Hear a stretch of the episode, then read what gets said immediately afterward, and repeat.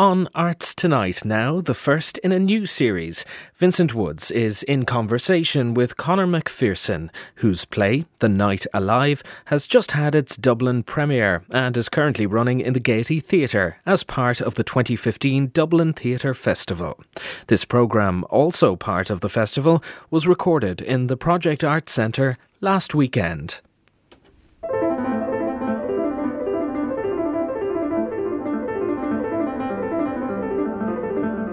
Hello and welcome to Arts Tonight. On this edition of the programme, playwright Conor McPherson at this year's Dublin Theatre Festival to coincide with the Irish premiere of his play Night Alive at the Gaiety Theatre. What kind of a person do you think I am? Of course I'm going to pay you. Look, and just to show you, there's no hard feelings. You know what I'm going to do? Ah, Tommy, not the cigars. I don't know. Do you know how much these cigars retail for in all their fancy shops down the town? €7 yeah, each. Bang on, €7. Now, come on, do the maths. Go on, do it. Come on. Yeah. Come on now. There's 20 cigars in each of these boxes. How much is that? Yeah. Yeah? Yeah. Come on. 60 cigars straight retail. Yeah? Yeah. It's... What else is it? What? 7 by 20 by 3. Come on. Yeah. Uh-huh. What is it? Yeah, that's it. Yeah, 120 by 3. Yeah, carry the one. Yeah, I am. Yeah, how much is it? Yeah, €420. Yeah, and that's no overheads, no tax. You know, that's just, you just walk into Joyce's Lounge any night of the week, and it's €1 a piece, €2 a pop. Before you know it, you've doubled your money because why? Yeah, because that's you're a good businessman. That's why. Or are you not a good businessman? No, I am a good businessman. Yeah, well, there you go. You see, and see that. That's all the profit you make on that. That's all yours. I'm not going to take a cent off, you know. Come on. But you know these are all out of date. In what sense? The date on the box. I don't mind that. Cigars never go out with date. They do. They dry out. Yeah, but that only makes them easier to lie. Everybody says that. Yeah, well, listen, thanks, Tommy, but I can't sell them in Joyce's, so... Why not? Because the new lad who works on the door won't let me in anymore. Why? He says I'm not a regular. But you are a regular. You're very regular. Well, that's what I said, but he said it doesn't matter how regular I say I am. I'm not as regular as the other regulars. Why not? You are regular. Well, the other regulars are more regular, and he says it doesn't matter how regular I ever become, I'll never be as regular as the other regulars, because they're just way more, frequent? Yeah.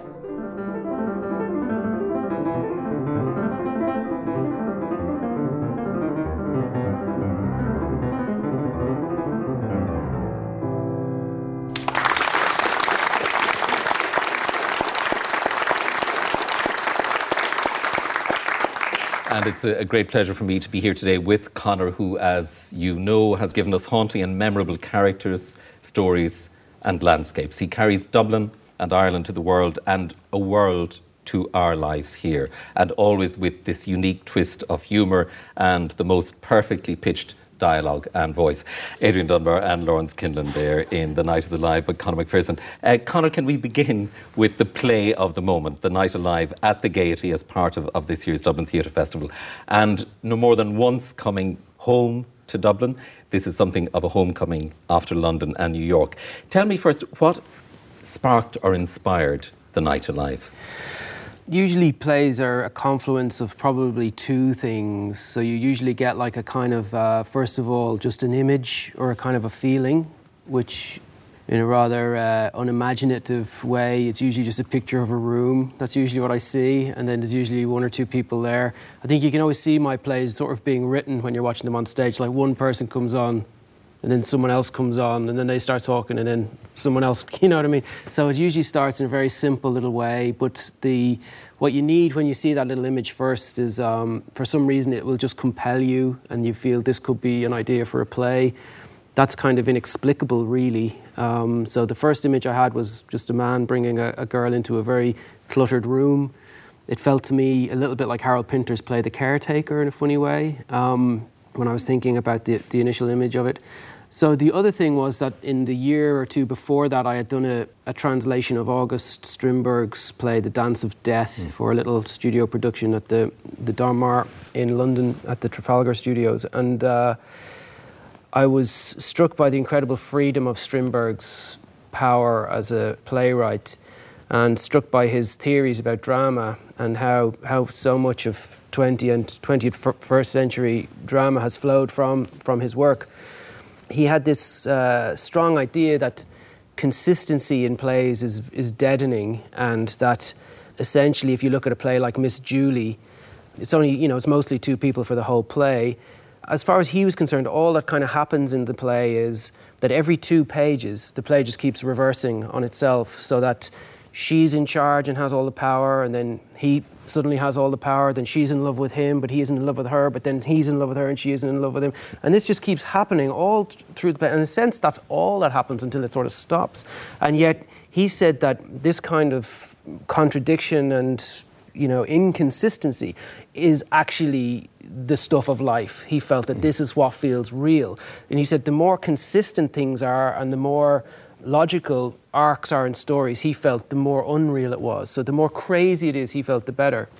And so when I was approaching this play, I felt that I wanted not only for this to sort of come in through the characters, but also I wanted the actual character of the play itself to do that.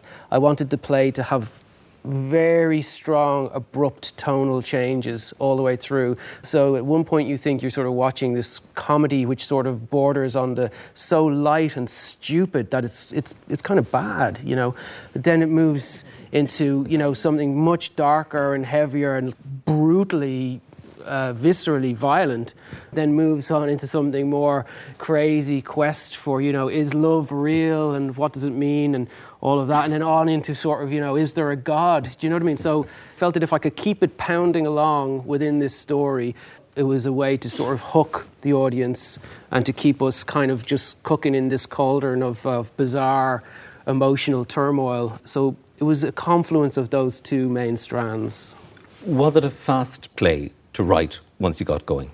A play usually shouldn't take too long. I think, you know, any play that I've done which takes a long time is usually not very good. Sebastian Barry said to me one time, he said a play should take 2 weeks. For 1 week for the first act and 1 week for the second act. And there's something sort of in that, you know, plays have to be kind of quite simple, really. They need a kind of a good bang of stuff happening, and don't think about it too much, I guess.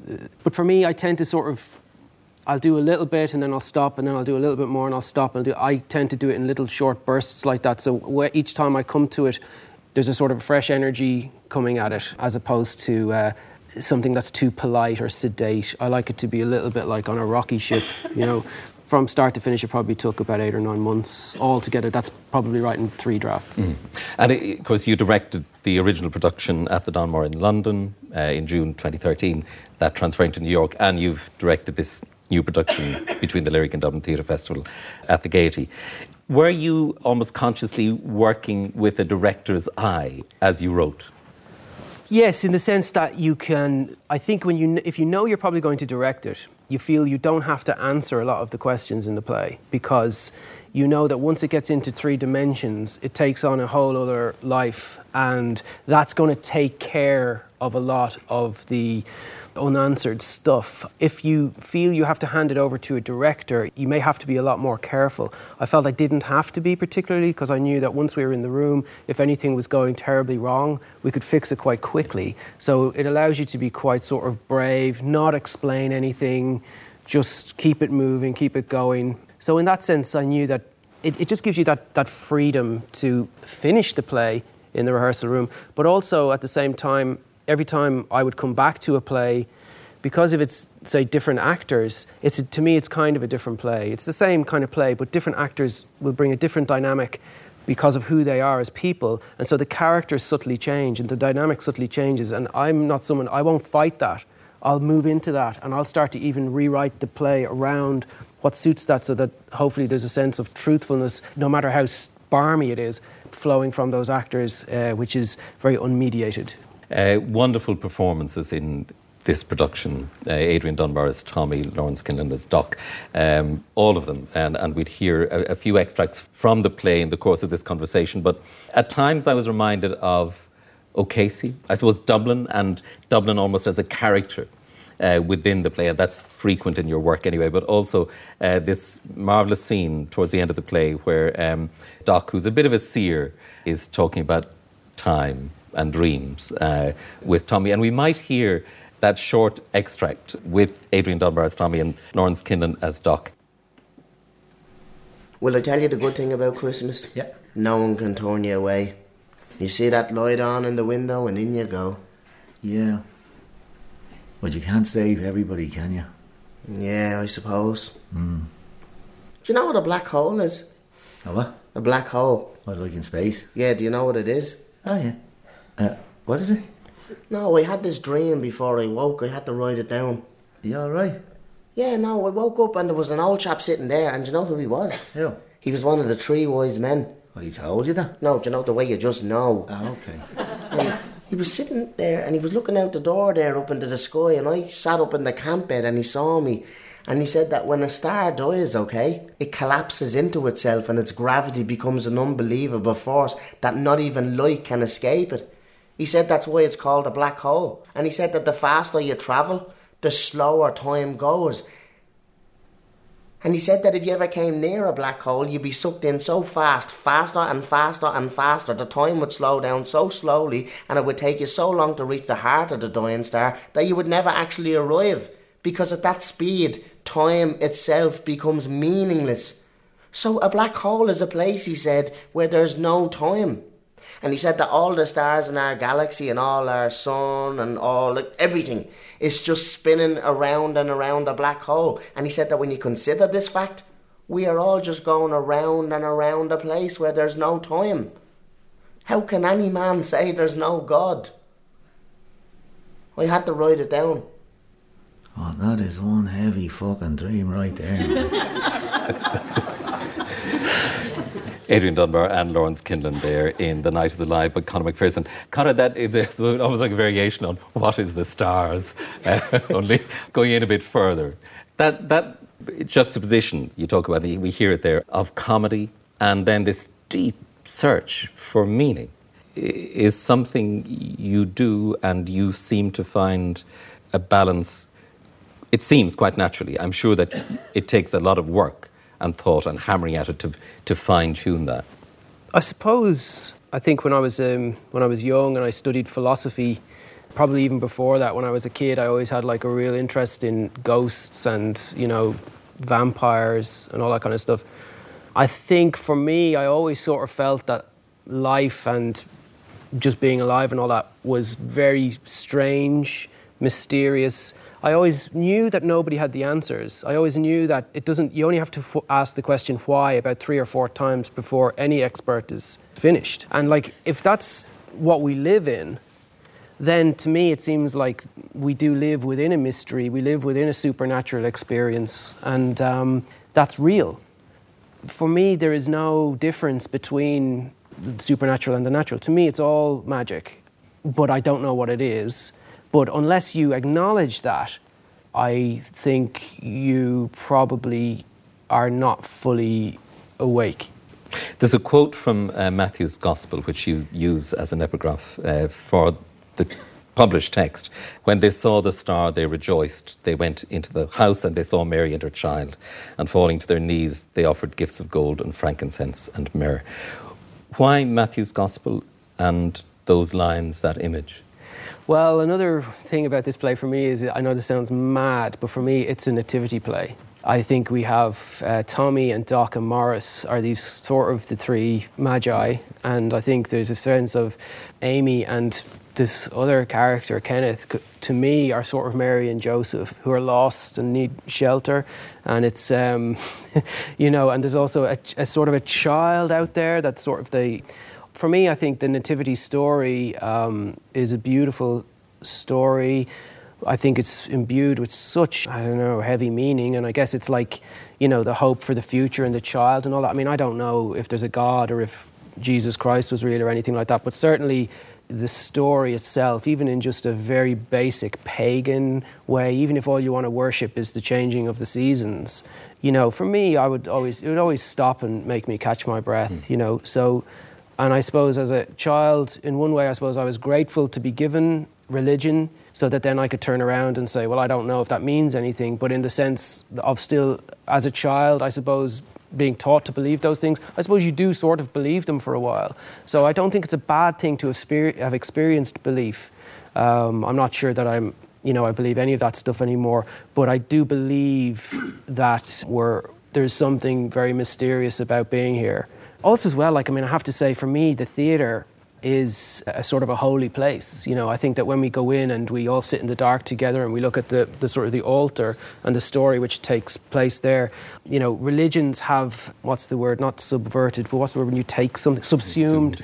They've subsumed something that's very ancient in that public ritual. And I think that we go into a kind of communal trance, and what the play has to do is essentially, all it has to do is just not break the trance. Now, I know that sounds like we're trying to do something negative, but in fact, you just have to be very careful that everything you do just keeps it going. And once you do that, I think we actually do reach a place of transcendence.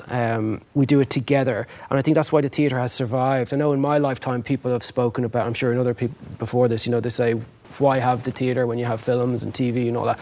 It never goes away.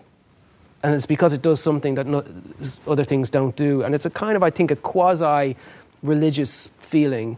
I think you have to be very careful of it and very respectful of it. But at the same time, it does allow you to be incredibly profane.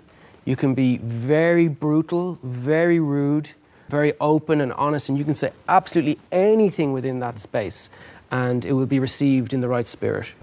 That's kind of the feelings that I have. I know it all sounds quasi, I don't mean it's religious, but I know there's something going on there, just even maybe on a biological level, which is, I try to make work with when we're working with the actors. Well, it's also, it's a line of life, isn't it, into the future? You know, and towards the end, there's the possibility of Tommy's grandchild, of another child coming into the world as well. Yes, which is whatever we may think in our darkest moments, the prospect of new life out there. Absolutely, always holds us. That's right. And I mean, I think with the play too, there's no way the play can logically reach the place that it gets to at the end. How come everything just suddenly comes right? There's absolutely, it's impossible, and yet, as part of a public ritual, and we can believe in it, it still takes us to that place. And there's something really fun and anarchic about that, and yet at the same time also serious and meaningful. So it's like, to get into that place, it's a real privilege, you know. It's interesting because a few people said to me after seeing the play, it was great, not sure how it ended, you know, what happened. Yeah. And for me, I suppose that's part of the magic, is that there's you take your own meaning from it, I think. I wonder if that's what you intended, that people take away whatever maybe they carry and what they see. That's it. I mean, I think that's a play should always be a question. It should never be an answer. I mean, if it was just an answer, you don't need a play because it's just a statement. So why do you need art, you know? So it has to sort of put it out there and say, isn't this what we want?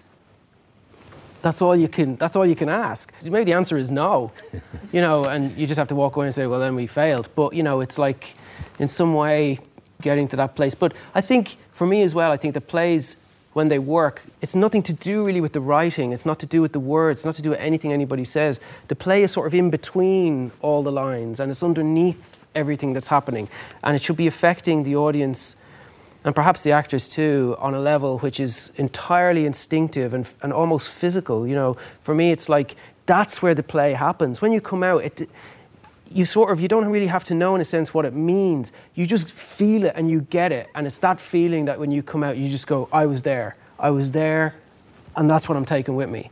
That will last. An idea necessarily won't last. If someone says the reason New Labour have betrayed their soul is because they turned their back on the trade unions, I'm not going to carry that to my grave. But if there's a feeling that I had, I go, I just had this feeling, and it's something that I think about, you will keep coming back to that moment. Music in the play is a very strong character too, and at times it seems to almost roll time with it. You know, you get these shifts of time which are mediated by a very particular soundtrack. I wonder, were you listening to music as you wrote? Did you carry some of that into the directing and into the production? Yeah, well, I listen to music just all the time, and to me, like, almost the play is nearly an excuse to have the music, because the music is what sort of, in a sense, just keeps the play buoyant and keeps it lifted and takes it deeper. It's a hugely important part of it, you know, and it's also, I think, the play, when you have music like that, and also the lighting, which I think is great in the play by Zia Holly and the design by Alison Cummins, it all helps us just to keep flowing through it, and it's also saying to the audience, it's okay just to go with this, just keep going with it, it's okay, you know, so people will keep going. So that's sort of what it's doing. I love the use of Dolly Parton's Islands in the Stream as well. There's a great mix of music in it, which I presume you had fun doing that too. Well, I'm like a music fan. Like, I mean, I'd be like, you know, like anybody. I would still sort of be on the lookout for a good pop song all the time, because you know that those things, like, where do they come from? Where does it, you know, where do hits come from and all of that? And yeah, it's funny when they just start singing that in the play and the audience just totally get it. You know, they're just totally with it, and it's just a lot of fun. There's also a wonderful moment where three characters, Amy, Doc, and Tommy, begin to dance to Marvin Gaye, to What's Going On. And inevitably that raised memories of Dancing at Lunasa and that extraordinary moment where the sisters begin to dance. Right. And I wondered, did you think of that at all, of that release that dance can give, and how, as was Friel, made that so potent? Yeah, well, I mean, it's very tough, because Friel has got in everywhere before you. You know what I mean? So you just sort of, all you can say is thank you and follow on. But I think, like, when you talk about Sean O'Casey and stuff like that, like when you see those plays too, the way the play just stops and they kind of have a sing song in June and the Paycock. You know what I mean? I don't know. There's just something about that that's just. The dancing, yes. I suppose again, it's like the music and the dancing is saying everything that they cannot say to each other. So Friel is right about that, like at the end of Dancing at Lunasa, when he explains, you know, as though language was no longer necessary, or words are no longer necessary. And he's put his finger right on the button there, that public rituals are necessary because words are never enough. And so, so dancing is really great. Let's hear another extract from the play, from The Night Alive. And you mentioned there the couple who are, you know, in a sense within the nativity story, Kenneth and Amy. And let's hear them here talking about their relationship and a baby. And it's Kate Stanley Brennan as Amy and Ian Lloyd Anderson as Kenneth. What are you doing? Well, there's nobody here. Right, come on. Whoa, whoa, whoa, whoa, whoa. What's that? 3,000. I don't mind that. You said 3,000. Don't mind what I said. There is no more, that's it. All right. You've made your point. Now, come on, let's go. No, just take it. Do you know what, so? It's not even about any of this. It's not about any of that. What's it about? I'm on top of it. What? I'm on top of it. What? I've got back up on top of it, all right? What the fuck are you talking about? Do you not want this? Amy, listen. I'm sorry. I'm just sorry. Those people wrote to you. What people? They're people. They wrote you a letter. Where is it? I read it for you. What did it say? It was just all this medical stuff. They'll keep you informed and all this, but they're not going to let you see the little one because they think it'll confuse her and because she's too young. She's too young. Do you have it? Yeah. No. Did they say what they call her? Amy, listen. She's better off, and you're better off, because unfortunately you're not right in the fucking head. You're not right in the fucking head, unfortunately. Come on. Let's go. Ian Lloyd Anderson as Kenneth and Kate Stanley Brennan as Amy in The Night is Alive by Conor McPherson. Conor, the character of Kenneth is this very disturbing character who has a kind of terrible, plausible charm for a while. And it reminded me then later in the play, Tommy's Uncle Morris says, evil has no meaning, which is quite a thought. And he also asks, you know, what happened to all that sweetness of the child he used to take for walks. And all of that reminded me of something, again, you've done in several plays, this introduction of an almost palpable sense of what we might call evil, for want of a better word. You know, it's in The Weir, it's in St. Nicholas, in The Seafarer, it's here. And I remember reading an interview with Hilary Mantel where she talked about how one day in the garden she had a glimpse, a vivid glimpse of an almost physical shape of evil, and she said she has never forgotten that, and it has somehow driven some of what she has written. I wonder if you have ever almost caught a glimpse, in the glimpses you've talked about in the making of the plays, of something very dark, a power of darkness beyond us. Well, I don't think we have to look too far to ever see it, you know, and that is, for me, the definition of evil, is that it really has no meaning. There's nothing to be learned from it. There's nothing to be learned from brutality. In fact, it's the end of communication. When someone just decides to either kill or hit another person, it is essentially you've reached the end of the road. And I suppose as well, it's like there's good and evil in all of us. And we all know when we reach the end of our own tether. I suppose we are animals. We have a veneer of reason, and we've organised ourselves into society, and it's amazing what, you know, in many societies we've managed to achieve. But that thing is still there, you know, and I guess doesn't it only take a second for someone to kill another person?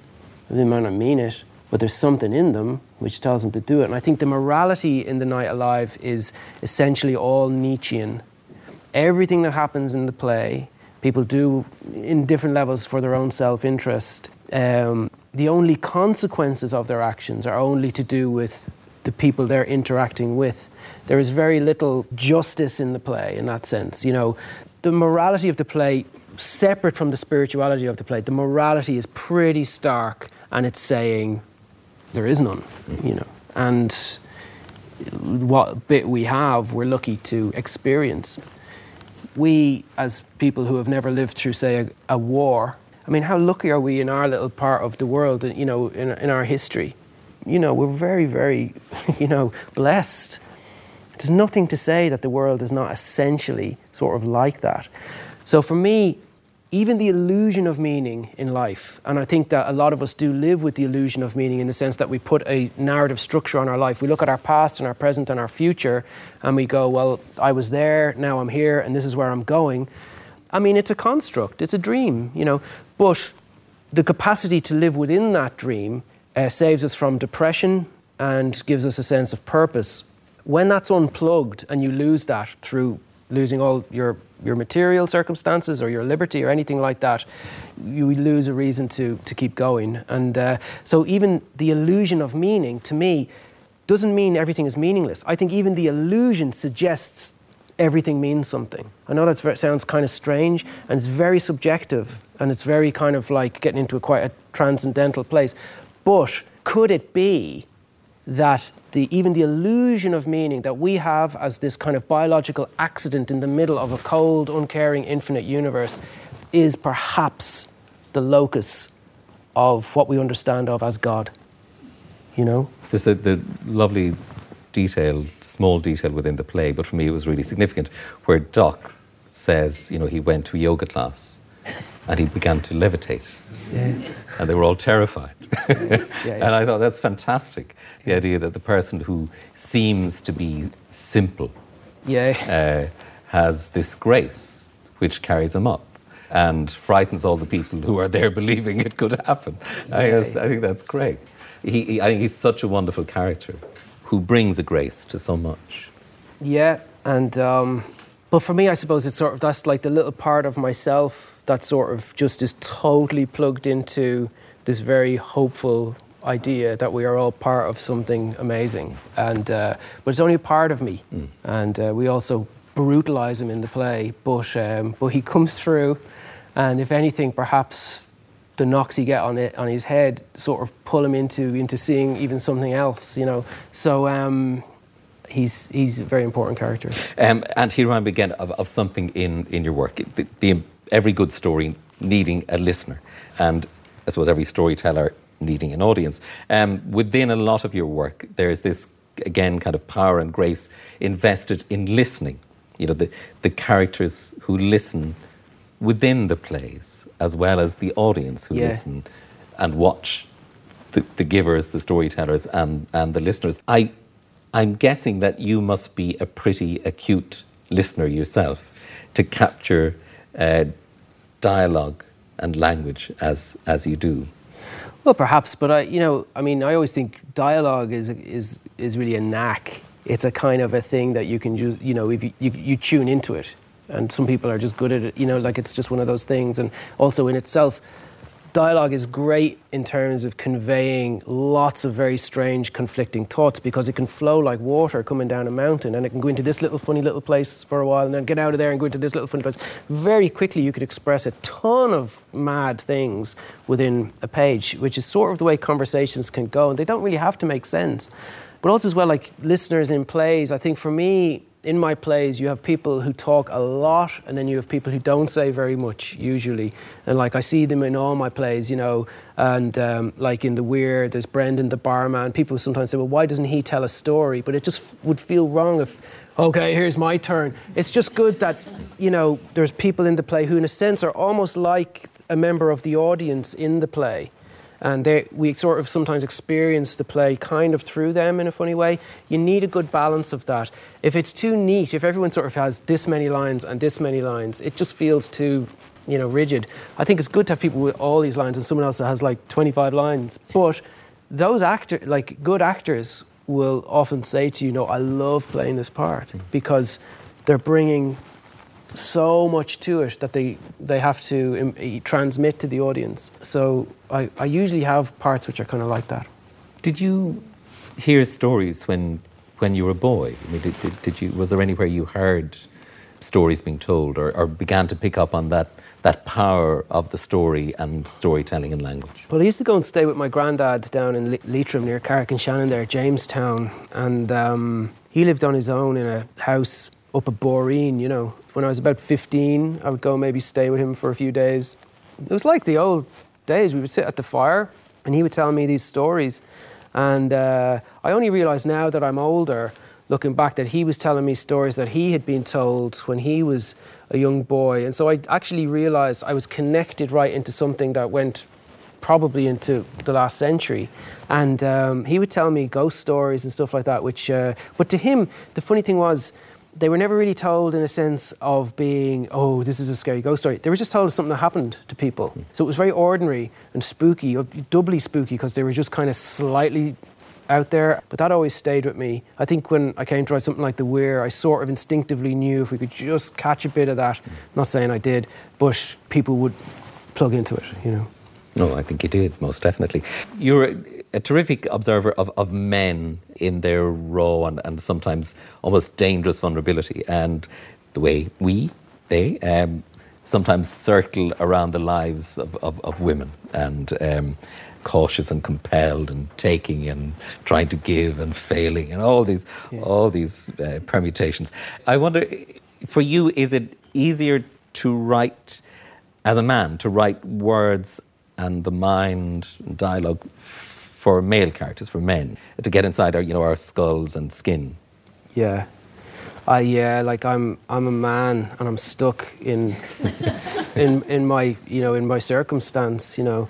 Unfortunately, I think so. My plays usually have way more men than women in them, sort of struggling. But at the same time, though, sometimes what that can do to a female character in the play is it makes the female characters very powerful, because, as you say, the whole play turns around. Every decision that the woman makes totally upsets everything that's happening to the men and their own plans. So it's not something that I'm proud of, that I don't sort of write more for women, but at the same time I think I've probably accepted that when you're straining at the edge of your limitations, that's actually what gives you your voice. You know, because right where you're struggling, right where you can sing until that your highest possible note, that's your voice, you know.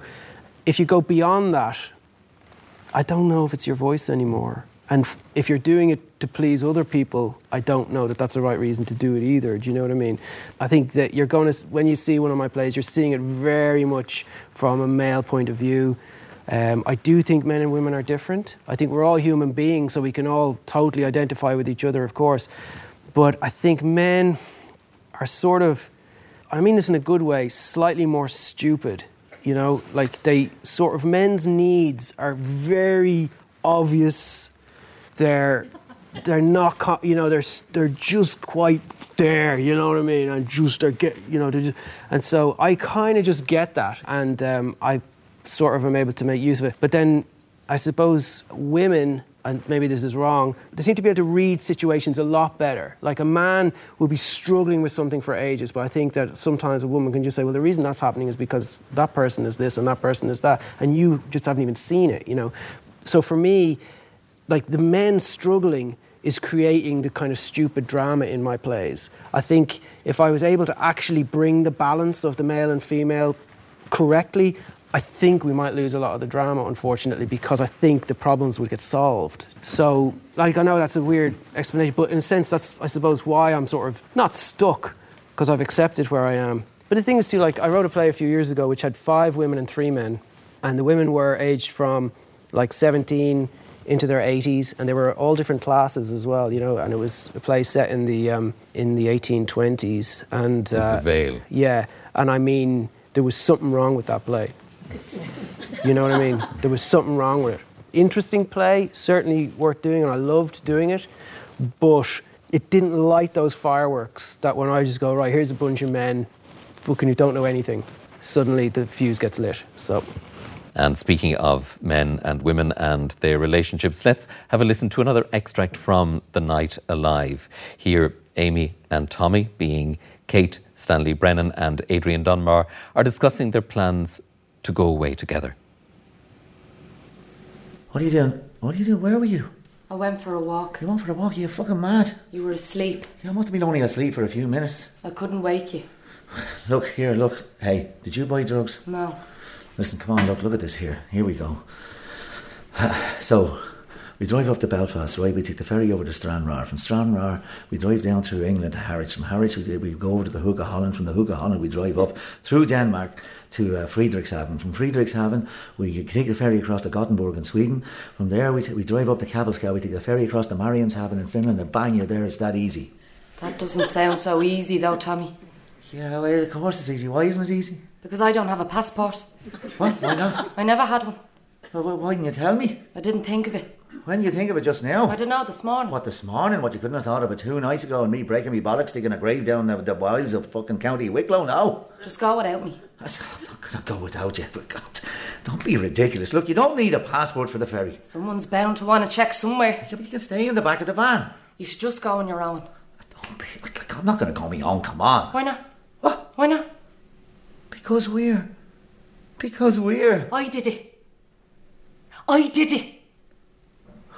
Look, I'm not going to leave you in the lurch. What kind of a person do you think I am? All right, it might have been your problem in the first place, but, you know, it's too late for that now, isn't it? I'll see you, OK? Look, where are you going to go? You don't have a passport. Oh, you want to go to Finland? Well, then go to Finland. No one's stopping you. Look, we get your passport. We get your passport. Look, how hard can it be, all right? Well, how long is it going to take? Why the panic? A couple of days. It's not going to work, Tommy. Why is it not going to work? It's just not going to work. What's not going to work? Everything. Now, fuck all that.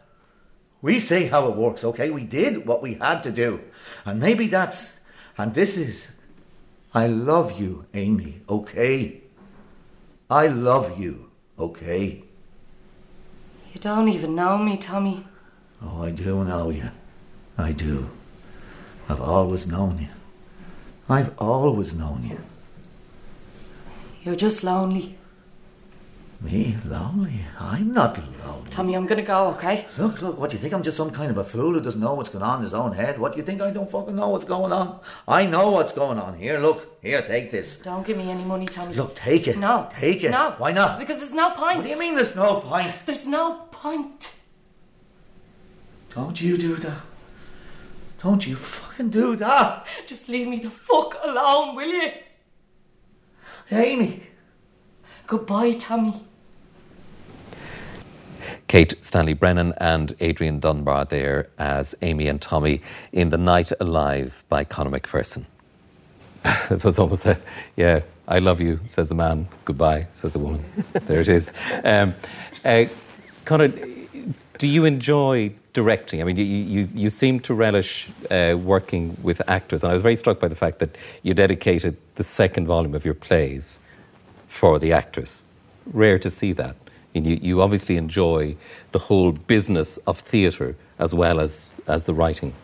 Well, that's where it's at, you know. I mean, writing a play is really only half the journey. You know, you're still at the bottom of the mountain when you've written the play, and you know, then you're into a whole other journey. And the actors bring it to life, and I love that. I mean, to me, when you're in rehearsals, it's a way of putting some order on the chaos of life, you know.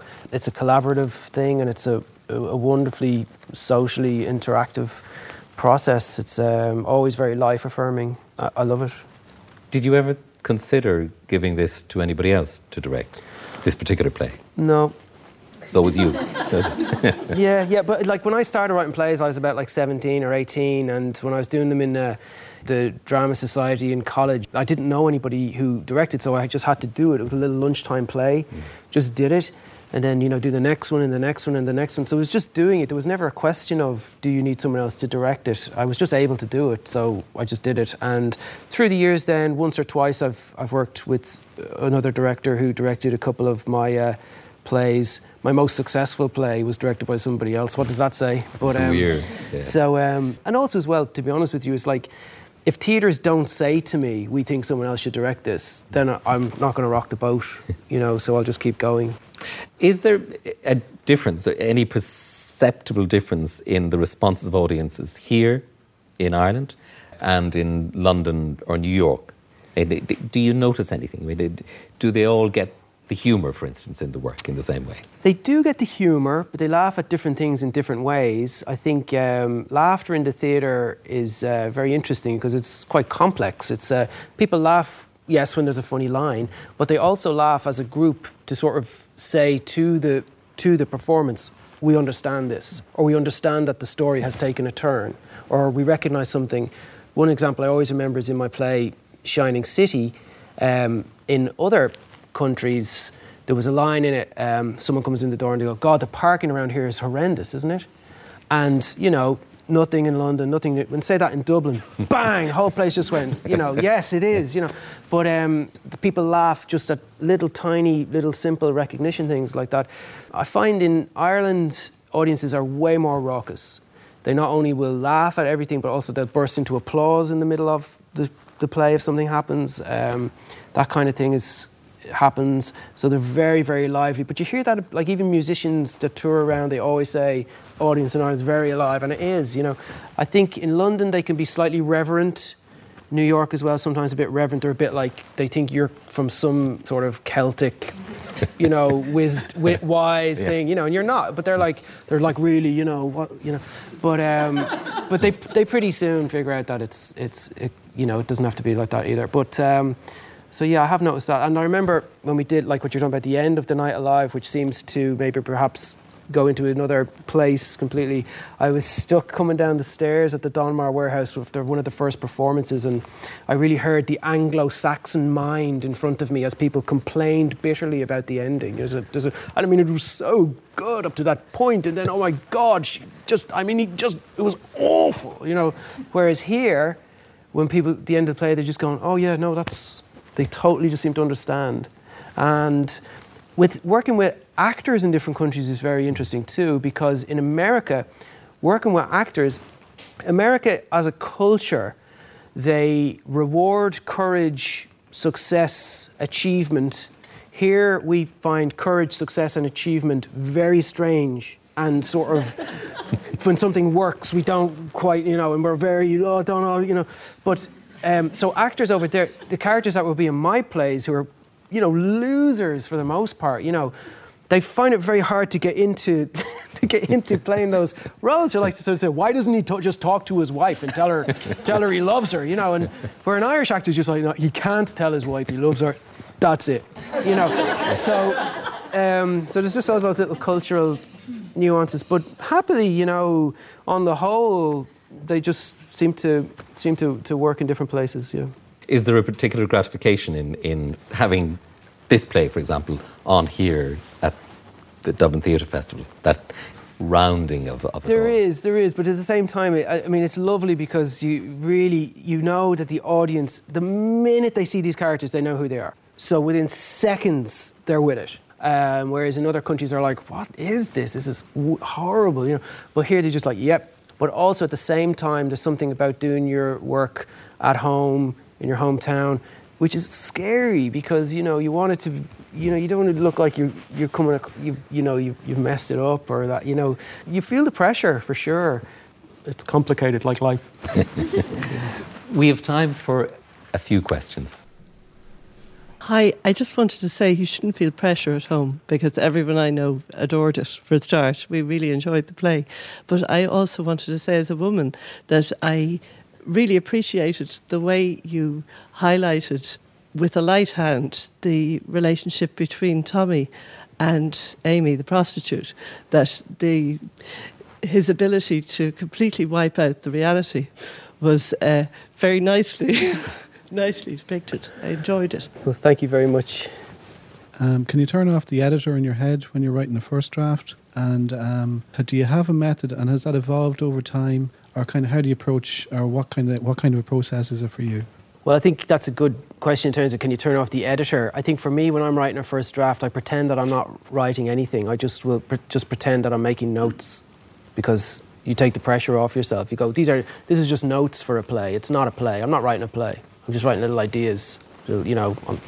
So that way you sort of keep the pressure off, and just do it. I always just do it in little chunks, you know. And that way I sort of fool myself that I don't have to. It doesn't have to be good. And then when you've got enough of that, you can then come back as the editor and sort of go, look at this. This is terrible. What are we going to do? But the first person that did all that other stuff, they did all the hard stuff. They're gone. And now you can actually spend days in the office sorting through the mess and putting a bit of a shape on it. So that's kind of how I approach it. I usually write longhand just in little pads and things like that. I don't even... Because even if I was to do it on the computer, to me that's too much like you're actually trying to write a play, which is a disaster. Shouldn't think like that. So, well, for me anyway. So that's how I go through it. It's messy, but that's how I do it. Mm. You know, you were speaking about that first and trying to get rid of the editor for that first draft. And when you get that much done, does sometimes the editor come in and just say, okay, abandon ship, what you thought was there, and you discover that it's not, and then you just kind of leave it behind? Yeah, sometimes, like I've done whole plays which I've left behind, yeah. And you don't know what's wrong, but it's just the little fire is just not in it, and you can't explain it. So it's like I was saying, like I think the real magic of a play is really it's in between the lines. It's something bigger than the play. It's not the play. If you read the script, I think someone could read the script of The Night Alive and go, I don't know what that's about, but when you see it in three dimensions, there's something else happening. So it's about sensing that that's in there. And when you have that sense, there's something here, then you know. Also as well, like getting your friends to read it that you trust and who can be honest with you. People won't be honest with you. They'll say, yeah, no, it's really great, you know, because they don't want to say... And you have to be prepared to take it if they say, well, actually, I didn't understand it or, you know. So it's fraught with all of that. But you have to have a kind of mad belief that it's going to... There's something there. You have to have some idea in some way that this is kind of worth it. And if you can just keep that alive all the way, hopefully something will live, you know. Yeah, the thing that interests me most in the play, watching it and then also reading your introduction and hearing you talk, is this issue of the illogic and the inconsistency that you spoke about. That was... all the time an issue as I was watching the play last night, and as, you know, still in my mind, it's still alive because of those kind of slippages and inconsistencies. As a work of art, it's so interesting, that issue of inconsistency. Well done. It's brilliant. Oh, well, thank you very much. Yeah, my wife is a painter, you know, and she's a lovely painter, but I remember one time she did a painting, you know, and there was this kind of mark on it, which is just like she dropped some paint on it, you know. And I said, you need to clean that up. And she said, no, well, that just happened. And she said, but it sort of needs it. And it's like, you know, so there's something in that. There's another thing to come back to Strindberg. He felt that the role of random events in the creation of art, like if you wrote, say, a scene on Tuesday, but what if you didn't write it that day, you wrote it on Wednesday? Would it be the same? It's impossible to know. It's absolutely impossible to know. And also as well, if someone said to me, oh, well, I probably could remember with this play because it's recent, but say if someone said to me, Connor, we've lost every single copy of The Seafarer, you know, a play that I did, you know, whatever, 10 years ago, whatever. Can you write it again? I just simply wouldn't be able to. I'm not that person. My world is not that world. I might be sort of able to remember the lines, but it wouldn't be coming from that place. So all those little things, like there's no structured answer to any of it. It's all a bit mad in a good way. Yeah. Yeah. But you've got an imprimatur to be inconsistent. It's a good thing. That's it. Yeah. Yeah. One more. You've already talked about your knack for dialogue, but how do you know when a line is unnecessary, when it can just be said with a look or a gesture or a movement across the stage? Do you know that in rehearsal, or does that come across, you know, when you're writing, when you're editing? I think usually you're trying to get it down as much as you can, pare it back as much as you can. Sometimes you have a suspicion that something's unnecessary, but then, yeah, when you're in rehearsal, you know immediately, like immediately. And the problem is, if you take those lines into rehearsal, actors are programmed to fight for every line they have. And you're like saying, but we've already said this, we've already done it. And they go, no, I think my character really, you know, needs it. And you find yourself fighting to cut your own lines out, you know. So, yeah, but it does usually becomes pretty apparent pretty fast. And I love actors who just say, yeah, we don't need that. But it's rare. They always think you need everything. Directing, like writing, like maybe singing, like acting and all that, I think directing is also instinctive. I think you are born with being able to direct or not. I think you can possibly learn it, or possibly learn aspects of it, like managing people and design and all that kind of stuff. But that eye of just going, the balance feels wrong, the rhythm feels wrong, you need to come downstage now and she needs to stay where she is. All of that is like having a musical ear. It's a sense of balance, which I think you sort of have to be born with. So I think being a playwright who also directs, usually when I hear those bum notes, they got to go, or I'll go mad. Like, I'll go crazy if it's still there on opening night, you know. And I often do. Conor, thank you so much for being our guest. And thanks to you, our audience. We're back here in a fortnight in the project for a programme on the art of sound in theatre. And lots of great soundscapes in this year's Theatre Festival, including The Night Alive. I know some of you are off to the theatre, so enjoy it, and thanks a lot. Thank you.